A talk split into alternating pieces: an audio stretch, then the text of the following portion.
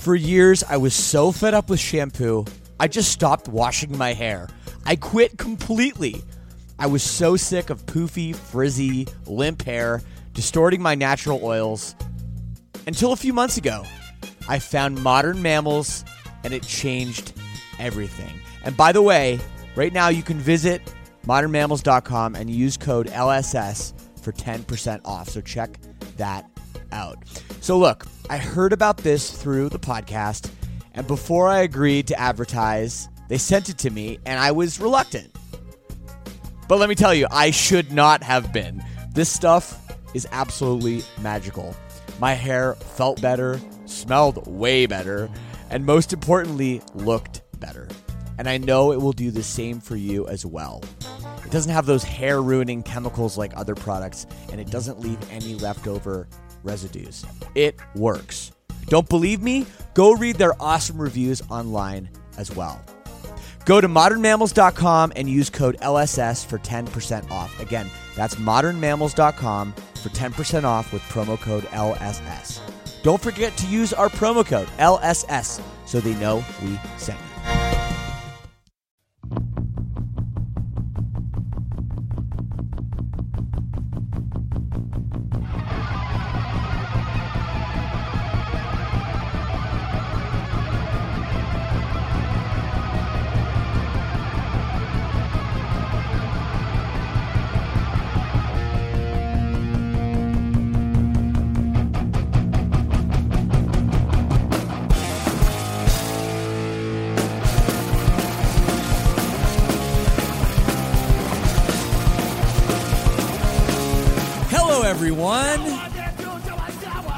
Welcome back to Lead Singer Syndrome, a podcast where I, your host, Shane Told, I talk to other lead singers about what it's like to be the front man or front woman of a band.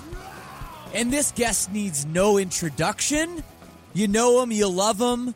He has been requested for years now by so many of you, and it finally happened. Mr. Andy Biersack, also known as Andy Black from Black Veil Brides. He is here. He is intelligent. He is well spoken. He's got this big booming voice. It was really, really great to have him on the podcast, and he's so eloquent.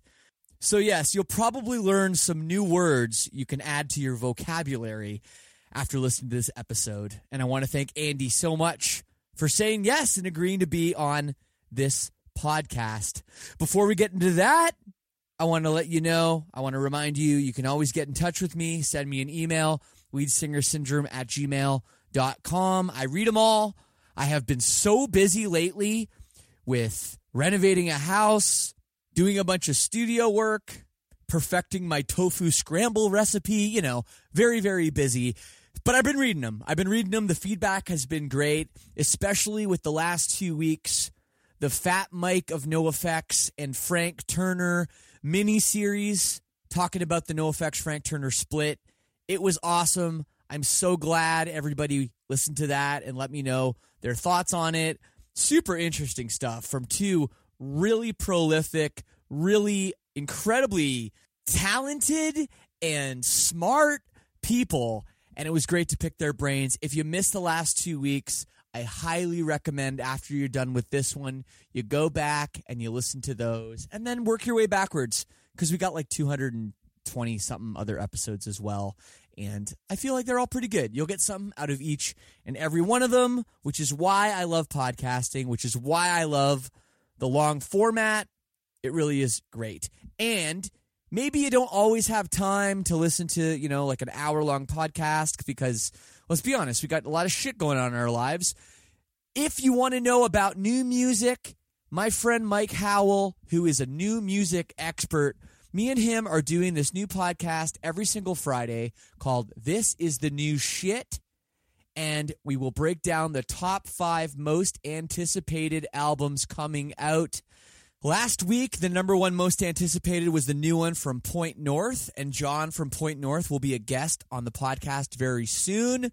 Stand Atlantic was the album of the week before that. But what I love about what Mike and I are doing is we're bringing you some of the stuff that not everyone's talking about. Some of the bands that maybe only have a couple thousand Spotify monthly listeners, we're bringing those records right to you so you know about them.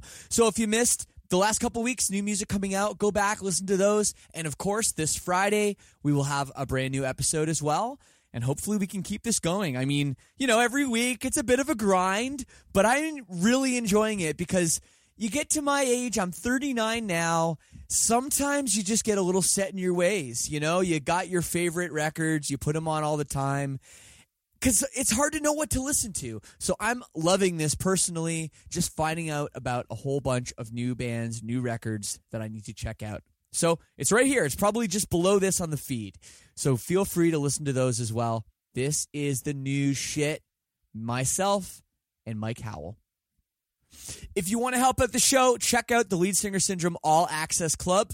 For as little as $6 a month, that gets you a whole bunch of bonus episodes, merchandise, and you get to be a part of a great community. Shout out to my sinners all over the world. For more information on that, go to leadsingersyndrome.com slash all access. It really is what keeps this thing on every single week, coming at you for free. The 400 or so very generous people that are a part of this club, I love you dearly. And yes, I want you to be that 401st, 402nd person, whatever it is. So join, check it out. Leadsingersyndrome.com slash all access. Anyway, let's get into it. Here's my conversation with Andy Black of Black Veil Brides.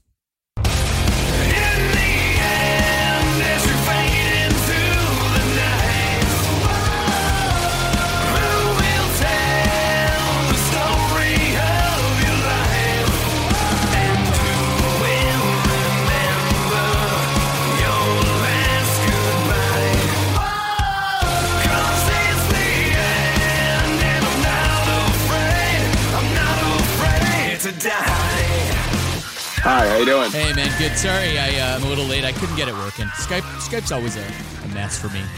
I uh, I have not used Skype since uh, six twenty seven two thousand seventeen, according to this app. That's so. probably what was going on. Yeah, yeah, yeah. yeah it's, it's always that's one of those apps like you open it and you're like, oh man, this is much different than I remember. yeah, everything has changed since the last time. With my podcast, we do generally use we used to use Google Hangouts and now we switched to Zoom. So I never use Skype for yeah. anything. And so I realized that the whole app is different, the layout's different, and yeah. Apologies. It's probably my fault. Oh no no no! It's totally totally fine. I uh I won't tell people what your your username is, but I like it. Oh yeah. uh, well, I'm I'm not I'm not a a Bengals fan, but uh, uh, we toured with some bands from Ohio in the past, and they were always like going around being like "Who Dey," and like you know, I always thought yeah. that was that was yeah. A great little slogan. And I was like, is that a Bengals thing? They're like, yeah, man. But it's a rough go for the Bengals these days. Well, I don't know that there's ever been a time that it wasn't a rough go. Uh, I've been. I'm uh, I'm 29 years old, and they have not won a playoff game since I was like four weeks old. Oh, uh, no. And so uh, yeah, so my uh, my life as a Cincinnati sports fan in general is is one of tragedy and sadness uh, for my entire life. The Reds have never been good or or that good. Uh, the Bengals have never been good. Everything good happened in Cincinnati before I was born, and that's why I'm pretty sure that I was the curse of Cincinnati sports. Uh, well, possibly, yes. The Big Red Machine is uh, a long, long time ago now.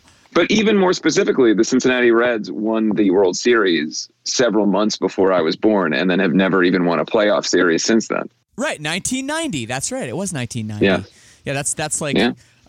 that's like prime baseball card collection time for me. So, I uh, oh, yeah.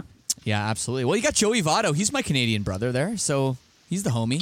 We love Votto. We love Votto. The only problem is that you know you're you're watching Votto, like many like many players that we've had over the years in Cincinnati. We get to watch great players never have any uh, winning like anything of any substance in their career, yeah. and then they just slowly get older, and uh, we get to watch them destroy their career in Cincinnati, like AJ Green. Many many examples of this over the years. Right, right. AJ Green. Yes, yes. He was a great fantasy player for me for many years. Absolutely. Yeah. Now he's got uh, just per- perpetual broken feet. Yeah. well, I know you're a big sports fan. Are you excited about uh, all this coming back? I feel like it's been like we had nothing for so long, and now it's going to be an overload. Like I don't know how I'm going to watch it all. Uh, you know, I was. I, it was maybe it was a day or two ago. I was doing an interview and they were asking about my level of excitement for all this. I have to be honest with you. I am more. Uh, I guess I'm not as hopeful about it as a lot of people Oh, are, yeah? and I'm a little concerned about the whole thing in general. I feel like there doesn't seem to be any way that makes enough sense to uh, to like make sure the players' safety is there, to make sure that they can they can be consistent in allowing this to occur. You look at the NBA. Uh, Russell Westbrook yesterday tested Yeah. positive. There's Yeah. con- some concerns about Kawhi Leonard not showing up to the team. There's many players testing positive, and they haven't even started yet. Right. And then people are saying, well, now we're eight weeks away from the NFL preseason starting. It just seems like in a lot of cases we're kind of uh, just just dec- deciding that it's done and it's time to do this. And, and I, I worry that we're going to get into enjoying these things and the games are going to come back and then it's all going to get shut down quickly anyway, which is a particular bummer for me also to go back to my sports misery in that we did not have an NBA team uh, growing up in Cincinnati and my dad is from Milwaukee, Wisconsin. So from the time Oh. I was a little kid, I've been a huge Milwaukee Bucks fan and they have been terrible my whole life. And now suddenly in the last two years, Giannis is great. They're Yes. great. They're expected to go to the finals in the East this year Yep. then the whole season gets shut down. And now, even if they do go to the finals, it's an asterisk finals Yep. where who knows, you know. So it's it's uh it's a little bit it's a little bit crazy. I would like to see baseball come back. I'd like to see these things happen, but I just I don't know. I guess the real answer is I don't know. Well, yeah, la- last year was kind of the Milwaukee Bucks. Like that was when they were supposed to do it, and my Raptors, uh, luckily for me, got the W on the season, which was really awesome. But it's true this this will never count. None of these sports will count in the grand scheme. I think, um, which is will be unfortunate for some team. Which is when the Reds will definitely go to the World Series and the Bucks will go to the NBA Finals this season. Exactly. No, I think the NHL is probably doing the best job. I mean, they were smart to put the two hub cities in Canada, uh, where we have you know far far fewer cases per capita. So hopefully the NHL Yes, is, where you is have doing it right. But we have that too. Yes, we do. We do. Yes. It's not bad. It's not bad. Well, uh, we can talk about sports all day, but I do want to, you know, pick your brain about everything going on in the world and music and Black Veil Brides and your solo stuff. I want to try to get to it all. But first of all, thank you so much for taking the time to speak with me. Talk to me first about the latest and greatest thing with Black Veil Brides, which is your live stream on August 1st, where you're performing your first record in its entirety. This is a big undertaking, I feel. Like I feel like this is a lot at one time. Yeah, first of all, uh, thanks for having me on the show. I've I've I've known about the show for years, and I'm I'm happy to to be here to talk to you. Um, Yeah, man. As far as the the live stream situation goes, I feel like, and I was talking to, to somebody about this yesterday. Um, the the reality of what this is now versus a few months ago, it seems to be like things are trending more towards this being uh, kind of an accepted reality that this is the way that live music has to happen right now. Yeah. And so, um, pretty early on in the process, because we were meant to be, you know, the band has been kind of inactive for a number of years. We were going Right. through a lot of different stuff. We had a, a member change, and there's this reinvigorated nature to the band, and we we're really excited to get back out there. And then we were going to do a year of touring to kind of set this up and and uh, celebrate the 10 year anniversary of this record. And we had done the re-recording ourselves, and there's all this stuff that we were really excited about. And then naturally, we did one show in Mexico City as kind of our big "We're Wow. Back" show, and it went really well. And then within a couple days, um, I got home, and uh, I think the first domino to fall was was the the kind of the the trifecta of the MLB, NBA, and and and uh, and and uh, NHL all Rudy, the same Rudy kind of day. It was all Rudy Gobert. Yeah. When he got it, it was like that was when I remember in the dressing room finding out. You know, we were on tour in Charlotte, North Carolina, and finding out that he got it, and and the NBA was getting shut down, and I was like, "Well, we're going home." Like I know, I just know it's going to happen.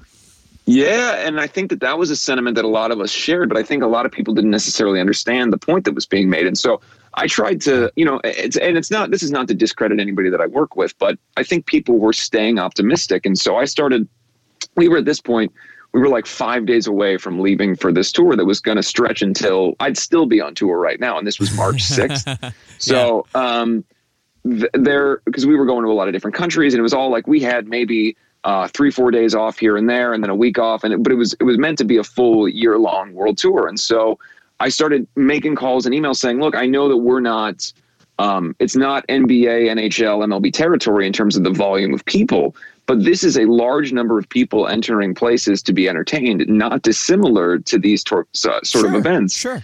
how is it possible that we are going to have immunity to this and this isn't going to affect our industry? And I was hearing back from people, well, look, this isn't a big deal. I, I heard directly, this is not going to affect the entertainment industry. Um, and my manager and I and some of the people we work with were going, no, this this yeah. seems to be like it's going to. And I was getting things like uh, Live Nation reps sending us, well, here's the numbers that Kiss are doing in Europe right now, and things that were completely inconsequential, right. but like just to kind of kind of puff up the situation. Oh, it's straight up denial. Yeah, and so it it got to the point where I needed to I needed to make a call on whether flights were going to happen or not. Oh, and finally, I just put enough pressure and said, "Look, everyone's getting on a plane in the next 48 hours." Are we calling this or not? Like, what's happening? And finally, I heard back, yeah, we're going to have to. And the other problem was that we were we were doing the first run was a co-headline tour where you know it's not it's not just our call on when we say it, how we say it, and how how the rollout is. So then there was that kind of like gray area period where you know that things are getting rescheduled, but we don't know when, and you can't say anything. And then obviously the fans are saying, "Hey, what the hell's going on? What are you guys doing? Course, are you going to say yeah. something about this?" So, I mean, you know as well as I do. There's that there's that kind of period where everything is behind the scenes, and you're trying to develop how you're going to say this and and the way that the rollout's going to happen. And then the other thing is we both know that promoters and Live Nation and everything else don't want to they want to hold on to the money from these things. And that ultimately puts the bands often in the position of being vilified by the audience and understandably so because people don't necessarily understand that we're not holding on to your money. You know what i mean? Like we don't we don't have your right. money for that ticket. Because it's people say oh you already got paid. Can you just give it back? And you go i i would love we did not already get paid. Uh, you know and and in that regard, there's also the financial fallout from that, where for a band that was inactive for a number of years, uh, and then had to go through different sure. situations and ended up in a position where we were not we're, we're not uh, you know in a, as financially viable of a situation as we would have been to be able to bounce back from it without right. doing things like the money to pay the yeah, bills. We, yeah, you know, we we're buying staging and sure. lighting trusses and all this shit that's Insurance, now sitting in a storage like space. That nobody you know? thinks yeah. about. Right. Yeah. So then yeah. you then that reality happens, and it just it, you know I, I, would say that the first couple weeks of this just became a all right. What are we going to do? What are we going to do? Because my the way that I, I tend to work with this stuff is I'm, I I like to stay um, goal oriented, even if there is something that's kind of subverted the the intention. So the conversation became immediately, well, we've got this 10 year anniversary record coming out. What can we do what's out there, what's available, what what are people doing behind the scenes to try to make shows happen in a way that's safe. And thankfully, we were hit up pretty early on by uh, Veeps, and they had kind of a they had given us this whole kind of um, pitch on how they could do it. Yeah. That we could do it at the Whisky, which is where uh, you know we had played some of our early shows as a band in LA, and it would be a very cool event, and we can do it with multi cameras and everything else. And now you've seen. Um, you know, our friends in the Word Alive have done it. A lot of bands have done it with this company, and it's gone really well. So the really the the derivation of this was necessity and wanting to still play these songs and to have a chance to celebrate this. And we've been fortunate that there's been a really positive response to it so far. Yeah, that's that's really really great. Yeah, it's it's crazy just to think, you know, too when you're planning this stuff early on, you know, no one knows how long this is going to last. In fact, we still don't know how long it's going to last, right? So you you plan for all this stuff, but then it's like, okay, on August 2nd when it's done, what's next? You know, that's that's the yeah. whole problem right now. It's it's very hard to figure out. So, have you guys gotten in a room together yet? Have you started practicing or anything like that? I, I mean, these songs are probably not super familiar. Well, we prior to starting what was the tour, um, basically the, the kind of perpetual recording process had taken place where we once we were in a position where we had uh, fellow Canadian, by the way, our, our new our new bass player Lonnie Eagleton uh, nice, was nice. in the band and was was in LA, and we were we were working we started recording the re-record and and Jake uh, Pitts, the lead guitar player in the band, produced the re-record and we were doing it at his home studio and using different studios around LA. And we had started in the course of that, we took some old songs that we had never done anything with and we thought, wouldn't it be fun to release two of these songs that were the musical parts and stuff were written kind of back in that era and have them be kind of supplementary pieces that sound, you know, because the band has evolved over the years sonically, sure, but sure. songs that sound similar to that era. So we put those two songs out kind of as like a, you know, just for the fans to be like, hey, here's some songs that, was you know, that, for us kind of feel like that era. Was yeah. that Saints of the Blood and The Vengeance?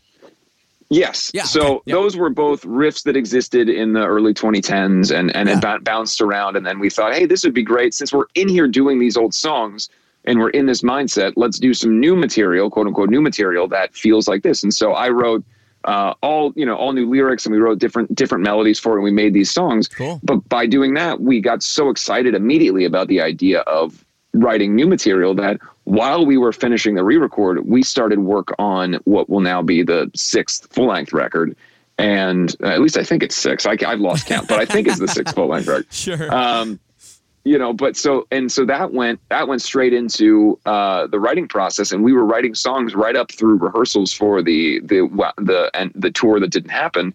And so once this all occurred, the logical thing was to go well. As soon as we feel like we've been safe enough and are comfortable enough, let's with our masks and gloves get into Yeah. uh, my guitar player's home studio and start writing again.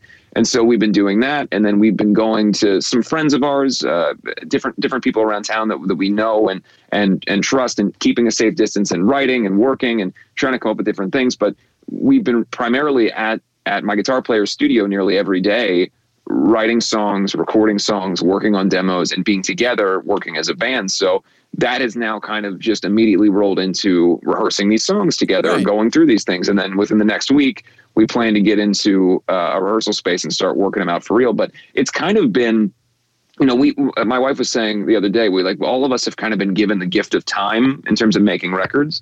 And Because she's been working on a record for the last year that now she's, we're like, hey, maybe some things, we've got some time to kind of reevaluate and make it even Yeah. better. And that's Yeah. kind of how we're treating it with the band is we we have the chance to make like a really great interesting record because no one's breathing down our back saying you got to get it done for this time you know It's true. It's true. There's going to be some incredible music coming out, I, I guarantee you, in the next year or so.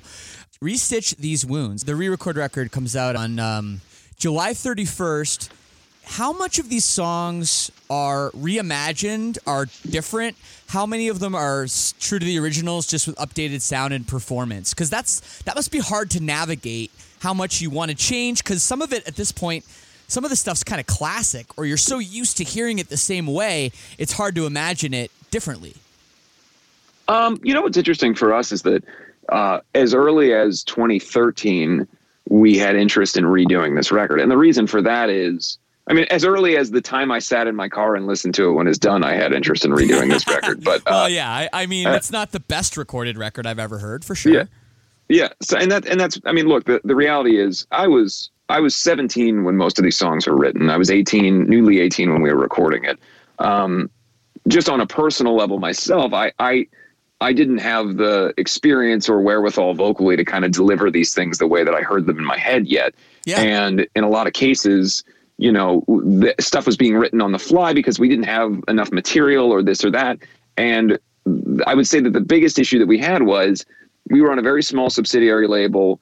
Um, they didn't. The budget was somewhere around like six grand total for the whole record, which sounded like a lot of money to me when I was 18. but turns out it's not really. It's not enough to really make an album. And and we were, you know, and and we we had a lot of people that were doing favors for us.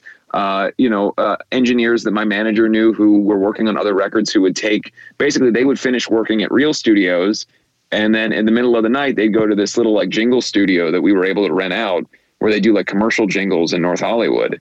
And it would be like, you know, uh, the hours of 11 to 2 a.m. or something like that would be our recording time because that's when they could get it in. And so we were just working with a rusty toolbox, so to speak. I mean, there just wasn't the money or resources there to make it sound the way we wanted. Uh, we didn't have the as players uh, we didn't have the kind of the the skill set that maybe we did even within a few years when we started to have more experience that we did that so you know and there's a lot of weird things that were done the song knives and pens on the original record and not a lot of people know this but the the label that we were on at the time became obsessed with the idea that it needed to sound exactly like the original home recording that I had made in a in a friend's house in northern Kentucky in the basement in in 2007 Oh, weird. uh, and and the problem with that is that I was what you know I was what 16 at the time. My voice had changed from 16 to 18, and they heard the recording that we did, and their suggestion was that they pitch shift my vocals in Pro Tools so it sounded like the one that most people were familiar with, which was the demo that I had made with my friends in Kentucky. that's so, insane. Yes, and so on the record, there's a song where it's the it's the most known song of the album, but the official record version to me is unlistenable because I've got this weird like Oh deep goodness. chipmunk voice, and so there was so many of those things that were odd choices or mistakes that were made or things that we were just not we didn't have the capabilities to kind of steer the ship the way we wanted to that from the moment that we started recording with real kind of studio situations and real budgets and by the time we were on a major label and everything else we thought holy shit, we've got to like this song or these this record needs to sound better. I've always said it's one of those records where if you listen closely, you can hear a toilet flush in the background. Like it's one of those like like if you listen to like early Samhain records or like early punk records where you feel like you're definitely certain that this was recorded in like Glenn Danzig's mother's basement, like that. That's how it sounds to me. And there's a certain there's a certain charm to that, and I think that fans of the band love that. And so the idea was not to replace this record, but to supplement it with how we had intended the record to sound in the first place. If we were able to go back in time and do it again, this is the way the songs would have sounded. This is the production we would have had. These are the choices that would have been made. Right. And so it's meant to be a companion piece to the original album, not so much something to replace it. So in that way, long story short, or long story even longer. Uh, the the t- t- you know I took 20 minutes to answer every question. Um, I love it. You you asked you asked whether there was a lot of changes. The truth is that we made changes where we felt it was necessary, and that there are certain songs that are are what I describe as poop, uh, and don't and don't have uh, legitimate choruses or melodies that we wanted to fix, but still keep the the feeling of those songs there. There were other songs where the meaning of the song had maybe changed, and so we wanted to change it tonally. But I would say that 90% of this record is true to the original. It's just better. So you're playing this entire record on the live stream, right? And we're playing it in the way that that we have it on on the the re-recording like the, right, the and, right, also i mean that's the other thing is you know this when you play old songs you tend to do things a little bit different live or you the, the songs right, evolve live yeah, over the years. exactly. years. It's going to be funny though for some people that haven't heard it yet because it comes out the day before. So they're going to tune into the live stream and they should and they're going to hear it and they'll be like hey this is different. That's going to be kind of a, a, a unique experience I think, but also, I mean, if you look at a song like "Sweet Blasphemy," which is the first song that came out as yeah. kind of the, the the single, so to speak, that's the way that I've been singing that song live for the better part of the last 10 years. The melody changes and stuff were things that I had done live. So if you've yep. seen us before or are familiar with our, our music from a live perspective, most of these songs, eh, with the exception of the ones that we've never played live, which there are a handful of those, but the ones that are on the record and the ones that you're going to hear are the versions that you have heard live for the better part of the last decade. Right. Cool. So your your band, you know, you guys came out and you made a pretty big splash. Um, at least, you know, to me, like I remember just kind of hearing about you guys, and you guys were just this huge band all of a sudden. You know, and I'm sure it was all positive. Everyone's only ever said positive things about the band, right? well, I'm, I'm not going to lie to you and say that, but you know, it was like all of a sudden there's there's this this band occupying this space. Can I put it that way? Sure. and you know, you know, you guys are dressed like Motley Crue or Kiss, or like you know, you have this this big image, and you're playing this music that's different. And it was always really interesting to me how you guys were in this punk scene. Like you already brought up Glenn Danzig, you know, you were in this Warped Tour scene, even the emo scene. Like all these people were listening to your band, but influentially, you guys seemed different. Your music was different. Um, and I mean, I'm sure that led to some of the negativity and the comments, but it always fascinated me that you guys were not only that you gravitated to that, but people gravitated to you so heavily, uh, pretty much right out of the gate. Yeah, I mean, I think I think that you know, there's there's a lot to be said about um, a band that is is has always been incredibly divisive in terms of um, there, you know, we were once described. I think Kerrang called us the most hated band in the universe, uh, and you know we were often described as the Marmite test in the UK, which is you know some people love it, some people hate it, um, right. um, and and that was that was certainly true. But the other part of that is that you have to understand that in those early days, there's kind of two parts that really push that narrative. One is that a lot of press outlets saw that there was a uh, like kind of a visceral reaction when they would talk about us and so many of them leaned into that and sold that narrative the idea that we were so divisive and so people yeah. don't know what to think about us and then that ultimately perpetuates people's kind of very divisive opinions about something because they're told that this is a thing that you have to make a stance on one way or the Pick other. A fucking side. And, exactly. Yeah. And and in that way, it works to our benefit because the people who believed in the band and loved the band, there was an inherent level of like, you know, fuck you, this is my thing, and that mm-hmm. was the message from day one. And because I was essentially the same age as many of the people who were getting into the band, there was there was an inherent uh, kind of genuine nature to the fact that I also was pissed off all the time.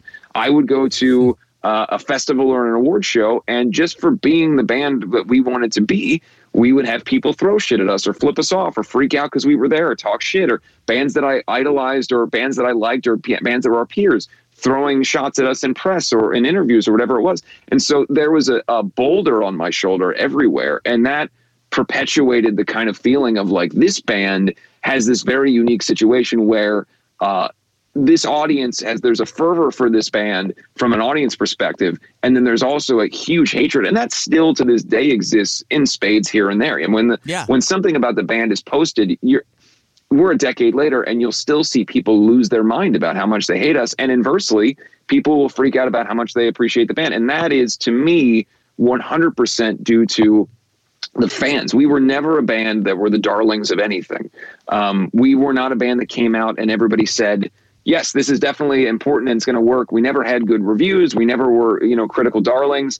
Um, our fans said, "No, you're going to pay attention to this band," and they propped us up and put us on magazine covers and put us winning awards and put us on these Yeah. festivals and force these doors down. And I think that that type of connection is so similar to what I grew up as a as a punk rock fan going to street dog shows and social distortion and misfits and alkaline trio and Yeah, all the yeah. bands that i loved uh, those were the things that meant a lot to me and so i think one of the things that people don't necessarily understand about black veil is that we're a band that uh, very genuinely is a mix of a couple different people's interests right like i- in a very true sense i wanted as a kid i wanted nothing more than to have a horror punk sing-along band uh, Jake and Jinx wanted to have a Metallica band, you know, Yeah. and, and when we met, we said, well, what if we combine all these things? And that became the band. And then it just so happened that at the same time, there was this huge surge of dudes with swoopy bangs and emo and everything else. And we kind of inadvertently found a home with that that crowd and those Right. people. And it and unlike a lot of bands who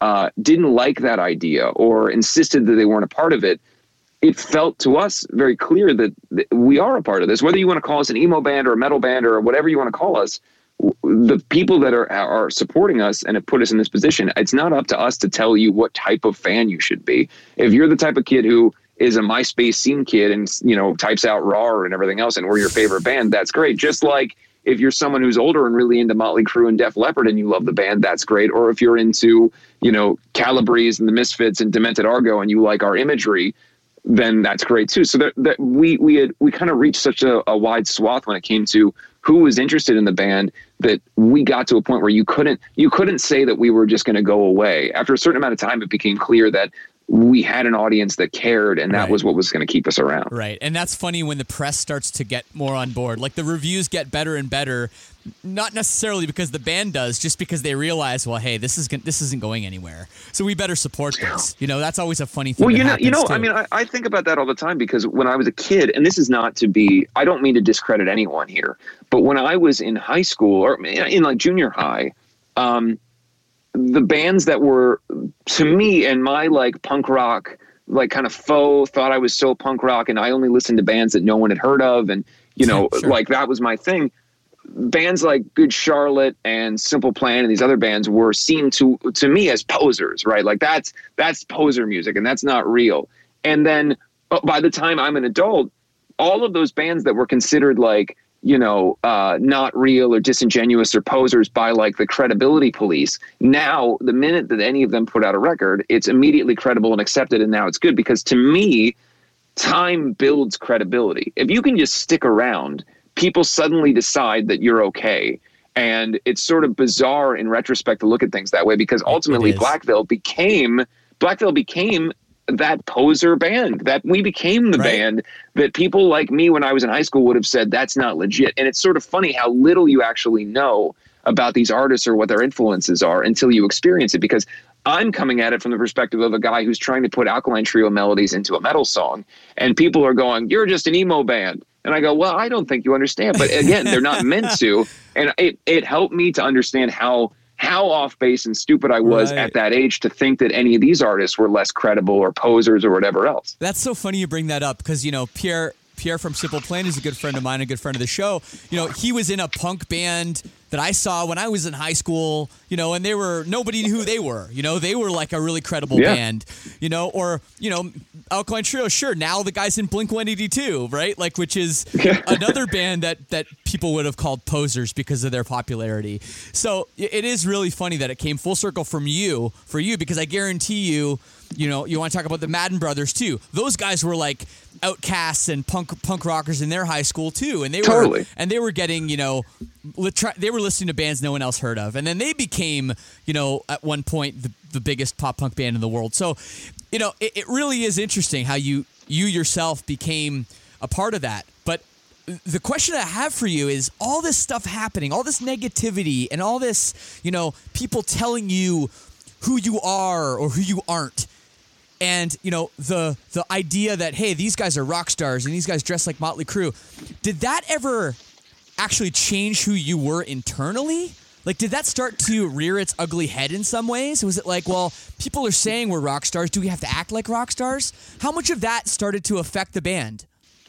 the truth of the matter is, and, and it kind of, I mean, this is going to be another three hour long answer, but it, I think it kind of necessitates it to get the, the idea here. but, day. Um, all right, fair enough. You tell Uh, me. You tell me so- when you want it to be over. I'll, I'll talk to you all day. When, fair enough. All right, sounds good. Uh, when when the band first started, so I started the first kind of iteration of the band when I was about fifteen or sixteen, and that version of everything was entirely like social distortion covers and New York Dolls covers and Misfits covers and Alkaline Trio covers and and trying to write songs in that vein.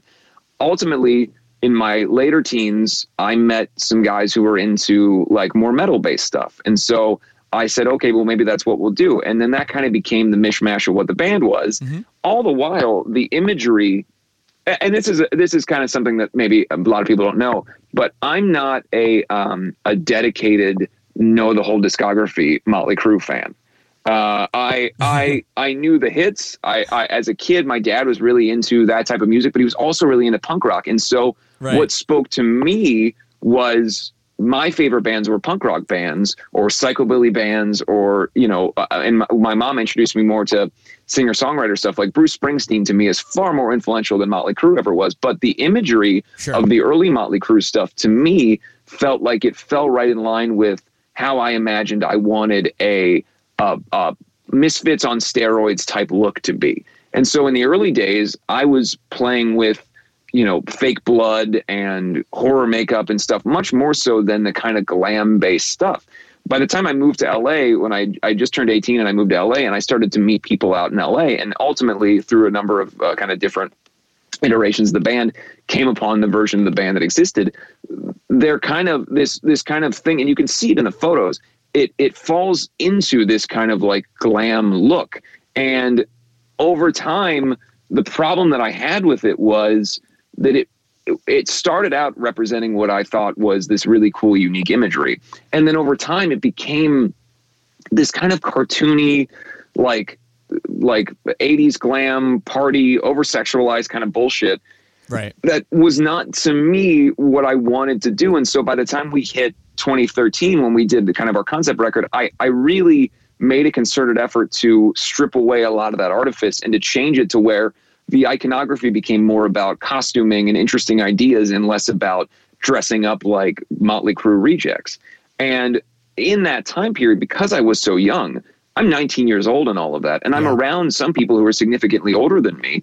And I went from being someone who, like, my idols were like Penn Jillette and Dee Snider and all these guys who never drank, Paul Stanley. I had And Dee Snider on the I- podcast last week. Actually, he's, he's amazing. he's. He's one of the best. He's the best. Yes. But so these guys were my idols, and I wasn't interested in. I never grew up thinking I was going to be a big party monster. But ultimately, what happened is I have really bad anxiety and depression and other things, and I've fought with that my whole life. And what I found was I was around all these people partying. I was around all these people having a good time, and it started very innocently and fun. I'd be around these bigger bands that we were kind of new to the scene and they'd all be drinking or doing drugs or whatever else. And I, oh, maybe I'll try that. And the first time I got drunk, I was like, holy shit, I don't have to think about all the crazy shit that I think about all the time. Like I can silence all of those anxieties and nerves and fears. And that became kind of this like snowball that got Right. bigger and bigger. And then it became, well, you go to the UK and suddenly we're super famous in the UK, but we're famous for being the new Motley Crue or the new rock gods. And so, well, I better show up to these interviews with a bottle in my hand because that's kind of the thing. And because I'm 19 years old, I didn't really have the wherewithal to figure out and go, you know what, this is not me. And so I started getting involved in situations where I'm drinking until I black out every day. I'm I'm trying different drugs. I'm doing things that are against kind of my own moral compass. And it led to this kind of this point in my life where by the time I was in my mid 20s, I I got sober and just said that's not for me because it, it really the imagery, the iconography, the emotions, all of that kind of bundled into this thing that no longer represented what I felt was my intention as a lonely kid from Ohio who just wanted to make music that spoke to other people. And like Mike from the Street Dogs, put the microphone in people's face and sing along with them. Yeah. It became about dressing up in the most outlandish costumes and making your hair as big as possible. And not because it was a cool image, but because it became this self perpetuating kind of weird prophecy. So the the answer to your question is yes, there was a point where the imagery became, I think, too far and not enough about because the idea was the black paint and all the stuff was to represent that we were kind of the ultimate outcast. We would personify the feelings that we felt internally to show that when we showed up somewhere, people were just as mad that we were there as we kind of felt that we were in the first place. So, and that that ethic and that kind of uh, the moral code behind that got more and more blurred as it became more about let me get drunk and yell at everybody who's flipping us off, or let's get you know let's get crazy and and do all this other stuff. And to me, I'm just a, I'm a very sensitive person, and I I was losing who I was to pretend that I was somebody else. Yeah. And it and it the most important thing that I've ever had in my life was when I met my wife, when we got married, we both got sober together. My and and the change that I've had in my life in the last, you know, half a decade has been about kind of getting back to who I was as a kid and getting back into those initial initial interests, whether it's comic books or sports or all those types of things that when I was when I was in this period of my life where I was only a cartoon character didn't matter to me as much. Right. And so that's another part about doing this record again is it's getting a chance to re-examine these things from the perspective of me at 18 and 17, 18 before I fell into the traps of like rock stardom and getting to do it again and kind of literally now getting a chance at 29 to start my hopefully start my career kind of over again in a way. Well, wow, that's a great, great response. You know, and I guess my next question for you is just in in the line of, you know, you talk about in the mid your mid twenties, you go sober, and for all these reasons, and that coincides with the start of your solo career. You know, and really going back to your roots a little bit in some of the, you know, musically and, and what you did. But it also there was a fear, I'm sure, to your fans and some speculation that Black Veil Brides wasn't going to make it. They were going to break up on account of this. And I know you said, "Oh no, no, no, don't worry, Black Veil Brides isn't going anywhere."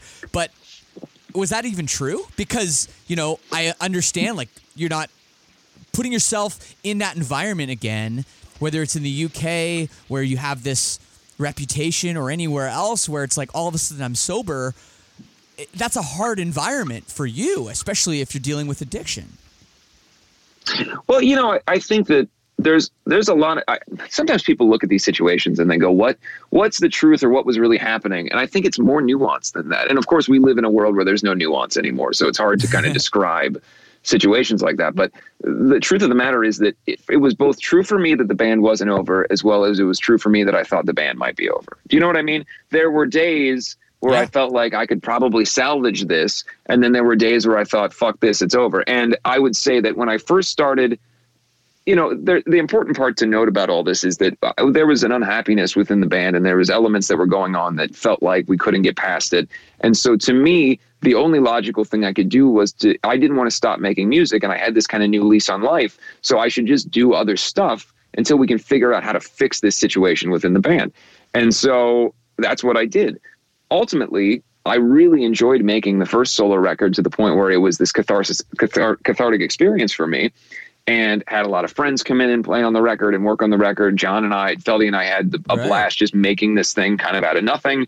You know, John and I have been friends for years, so it was just it was a it was a almost like a religious experience to like, hey, I can make music that that is just fun and exciting and different, and there's no expectations for what this is going to sound like. Right. And then I went on that tour, and instead of yelling at people. I told stories and jokes and did about seven songs, and the rest of it was like just telling stories and talking about my life and where I was at. And it was just a very different experience. I'm playing in smaller venues. I'm playing yeah. to to to crowds that are. It was like going back in time in a way. You know what I mean? So all of that was was great. Ultimately, what happened was we had a you know there's a responsibility when your your band is at a certain level and you have contractual obligations. You hmm. have a responsibility to keep making material. So we made a Black Veil Brides record that was in many ways um, what I through the process of making the record, it felt like it was the the final record. Um, I wrote many songs on that record that were describing a the situations that were going on and trying to kind of get the message out to the fans of what was going on without you know what I mean without like being like hey everything's terrible, but trying to explain like here's what how I feel and where we're at right. in a way that could also play into the storylines that we had written in previous songs and wrap up that story because we had a concept record that came out a number of years before. So I thought, well, this is a chance to finish that story and kind of finish our story unless these elements can be changed. And by the time that record was done, we went on that tour and I was touring in a separate bus from the band.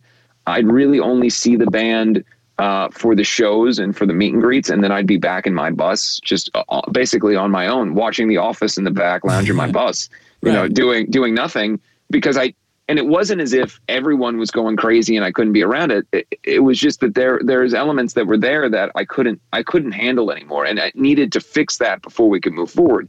And ultimately, we've been able to do that, and there's been a rekindled love for the band, and I've discovered so much of my love for the band again through uh, who we talked about earlier, Lonny, who's the new bass player in the band. I had hired him just as a hired gun musician for my solo project for the second solo record that I did for the tour. And I immediately just fell in love with this kid. And I thought, man, he's so great. Like, I, I love him as a person. His, he's such a great player. This is awesome. And over time, it kind of came out that he was also a big fan of Black Veil. And I kind of was interested in that because this is a person who's around the same age as me, who was heavily influenced by my band and I wanted to kind of know, like you pick someone's brain. I wanted to know, like, what is it about the band that you like? Like, right. what what are the things that I can't see that you like? Like, what were the what what made you interested? And I would, I, it, it would be like almost a daily thing where I would just sit and talk to him because I was interested to know from a fellow musician and someone who's made a career for himself in the industry why BVB was so important to him, and he would kind of talk to me about it. And finally, it just became clear that this is what we needed within the band to reinvigorate and and find why we did this again and to get us to the point where we could be making records that connect with our audience and also are fulfilling to us and so he became the logical like choice to come into the band and it's just reinvigorated everything because when you have someone that's in the band that knows why the band is good it's like a representative of the audience. You know what i mean? And in that way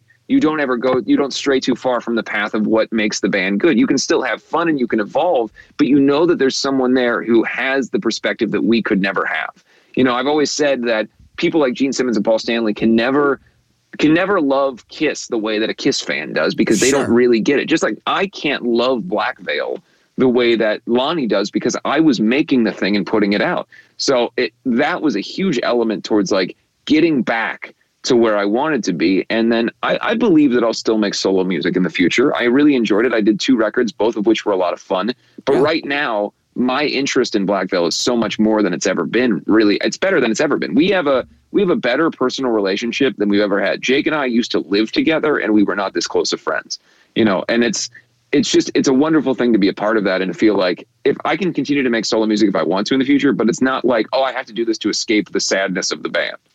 Well, you know, one thing that's really struck me as you as a personality is there's always been you're you're not just a singer in a band, you're not just a, a, a musical artist. You know, you've been you've gotten into acting a little bit and you showed you had some skills there. You know, you've done some podcast work and stuff on that side of the microphone, if you will. With the music industry really in an uncertain place, is that something that you're going to put more focus on potentially? Well, you know, it's it's it's for me, it's kind of always been part of the whole thing. I, I, used to joke that I, I would do anything one time and see if I was any good at it, you know, like, and, and if anybody can give me an opportunity, I'll, I'll, I'll apply myself and try it. You know, I, I, just started doing voiceover work that I'm really excited about an animated series that'll be coming out soon. Um, you know, I, I, I, there's, there's a lot of like new things that this whole situation has presented different opportunities to try to stretch kind of what I can do. Um, but yeah, I mean, acting for me was it was kind of this weird accidental thing where um, when I was a kid, there was an art school in Cincinnati that I really wished that I could have attended, but we lived outside the city limits and it cost tuition to go there. And so I was very fortunate that my aunt came to us and, and said to my parents, look, I'll, I'll help with half the tuition if he, if he wants to audition and go to this school. And I did, and I got in and oh. it really changed my life in a sense because um, I was able to discover different things that I enjoyed uh, I joined as a, in the vocal music department initially, and then I was kicked out of the vocal music department because they said I couldn't sing. I made sure when I visit the school, I'm now I'm now seen as a notable alum. So when I revisit the Hilarious. school, I go to those people who kicked me out of it, and I go, "Hey, guess what I do for a living?" But uh, so anyway, I. I uh, so I, what I did find was there was a man, David Roth, who I'm still, you know, close with uh, in the sense that, that he's a part of my life and I invite him to shows when I come out. And he, but he was one of the most influential people in my life in the sense that here's this kid that comes to this school with thick eyeliner and long curly hair and and and just totally not the lead in musicals or shows or plays type of person. And he saw something in me one day and he came to me and said, Hey, have you ever acted? And my instinct was always just to say yes and then figure it out. So I said, Oh, yeah, of course. And he goes, Well, I would like you to audition uh, and I, am trying to cast the lead in this show, and the show is Harvey, which is the the Elwood P. Dowd sees a uh, a rabbit kind of. Jimmy Stewart famously right. did the role in a movie, right? Um, but they were doing Harvey at the school, and these productions at the school were pretty big because the performing arts school was seen in the city as like a place that if you wanted to see a play, you go see the, these plays from these because the, the well trained actors and everything. Yeah. And so um, I I I didn't have a monologue, and I didn't even know what a monologue was, so I recited the lyrics to the Misfits song "Dig Up Her Bones" dramatically uh, as my monologue because I didn't I didn't know how to do a monologue, and somehow I guess I did it well enough that I got cast in that, and I cut my hair and I, I got you know I got in in better shape because I was I was kind of a chubbier kid growing up, and I I was like, hey, this is going to be a thing that I can do, and I became the leading man in the show. And then that went into other plays. And then that created opportunities for me to try to do like commercial work. And I landed some commercials. And oh, wow. it became this whole other thing for me that when I was a teenager and I was too young for people to really take me seriously in a band, even though I was trying, I'd be playing clubs and trying stuff. But at 14, 15, it's very hard to like be a serious singer in a band and have people care. Right. So this was a thing that kind of supplemented my need to perform. And ultimately, when the band took off, I kind of put it away. But I've had a chance more recently to, you know, I was in a film a couple years ago. I, I, we just wrapped a television series that'll be coming out soon. Like I've had more opportunities, and that's just been a lot of fun. You know. That's cool. Is that where the spoken word idea came from? When you did the, you know, I know it's on Spotify. It's like one of your albums that's just all done with you just speaking the lyrics? Because that's yeah, basically you know, that's I, the same, that's what you did when you were in high school. That's so funny. I had a weird thing for that my whole life, where I like to to read lyrics in a dramatic way. I my you know my wife has to put up with that all the time. Where I'll come home from the studio and I'm like, "Here's the song I wrote today," but instead of singing it, I read the lyrics very dramatically. uh, I love it. I don't know. I, I don't know. I love it. I, I, I saw I saw it uh, and I hadn't noticed it today like at all until today when I was just checking it out real quick and I was like, what is this? I was like, that is such a cool idea. Like for a few reasons. I mean, first of all, I know you have a great speaking voice. Like you know, I'm not surprised you're doing voiceover work. Um, so that's cool. But also, thank just, you. But also, just like hey, there's, there's some extra Spotify plays. Like, like why not, right? There's some streams, so that's uh, that's cool too we just like to try to do stuff that that is different when we can. And in that situation, that was I think 2014 when we did that, or, or somewhere around there. And there's no one who had done anything like that, so we figured why not? That was kind of the early boom of podcasts. Yeah. And we thought, well, this will be a companion piece to people sit and listen to people talking. Might as well try this out, and you know, it, people like it. So and and that's something that you know, it's kind of the ethic that we've always had because we're a band that, you know, we've more often than not the things you see from us we made you know, we were on a major label, but they didn't. Basically, we were like we were getting paid to leave them alone. You know what I mean? Like there was no there was no kind of oversight when it came to like what we were doing. We made a film on our own. We you know we we've done most of our music videos on our own and i've worked on directing them with my my friend pat fogarty who's directed nearly all of our videos the artwork you know we did the bruce springsteen cover a number of weeks ago i made the artwork all of the things that we've done in our career are things that we just did on our own. I think a lot of that comes from that kind of growing up with the DIY punk rock idea that it, yeah. if you're not willing to do it yourself, no one else will be. And so sometimes I see a lot of these bands that are our peers who have very glossy presentations on everything. And I do get a little envious because I've just always put it to myself to if we want something made, I'll just do it or the band will do it. And but I will say that there is pride and ownership in that way. Well, you're going to care about it more than anyone else will, right? It's on, you're the one that has to live with it, so it makes a lot of sense. Totally. Yeah, absolutely. You know? Well, dude, uh, dude, thank you so much for this. What else to tell the people before I let you go? I'm, you know, I honestly, I'm just really excited to see this live show go down and, and to see how it how it goes. We're starting rehearsals this week, and so it's just exciting to get back on stage. So I hope people check that out. Yeah. Um, obviously, the record comes out on July 31st, um, and then we're going to be working on a new records. We should have hopefully have a, uh, some songs out by the fall of the new records. So there's if you're interested in all and and what I do and what the band does, there'll be a lot of stuff coming up. So uh, that's all I can really say is that I just appreciate that anyone still gives a shit about what we do and, and hope that continues moving forward. Well, great. Well, on a personal note, I hope that you're, you know, hanging in there okay, you know, hunkering down and, and, you know, you know, staying, staying okay, you know, on a, you know, just, just within yourself, you know, I hope you are. Yeah. I mean, I, I've, I've done really weird things. Like I, I repainted my closet. Right. Uh, just weird, weird yeah. moves. Uh, yep. But you know, you know how it is. You're just yep. trying to figure out what to do. Exactly. No, I love that. Well, Andy, thank you so much for taking the time, and uh, I'll play the new version of uh, "Sweet Blasphemy" for the people. Please do. Thank you very much. Appreciate it, man.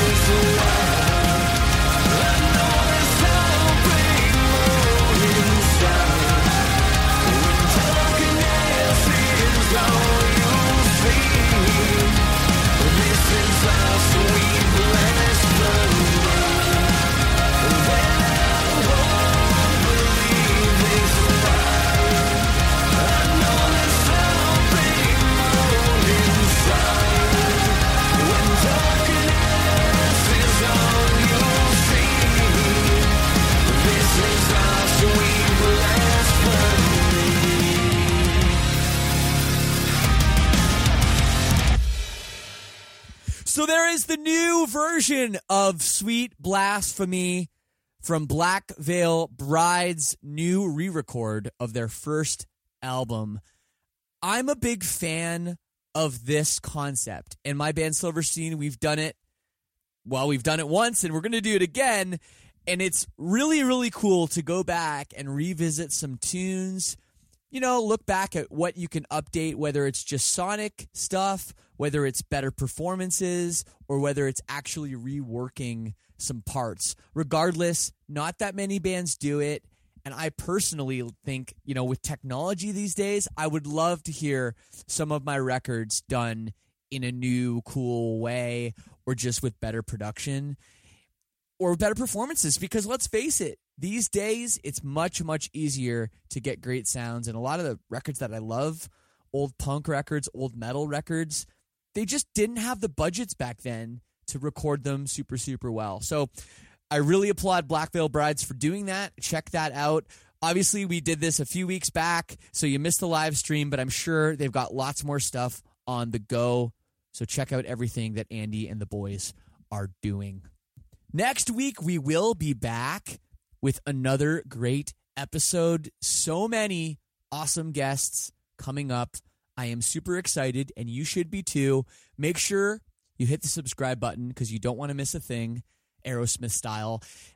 and make sure you're checking out the new thing. This is the new shit, where we break down all the new releases that you need to know about.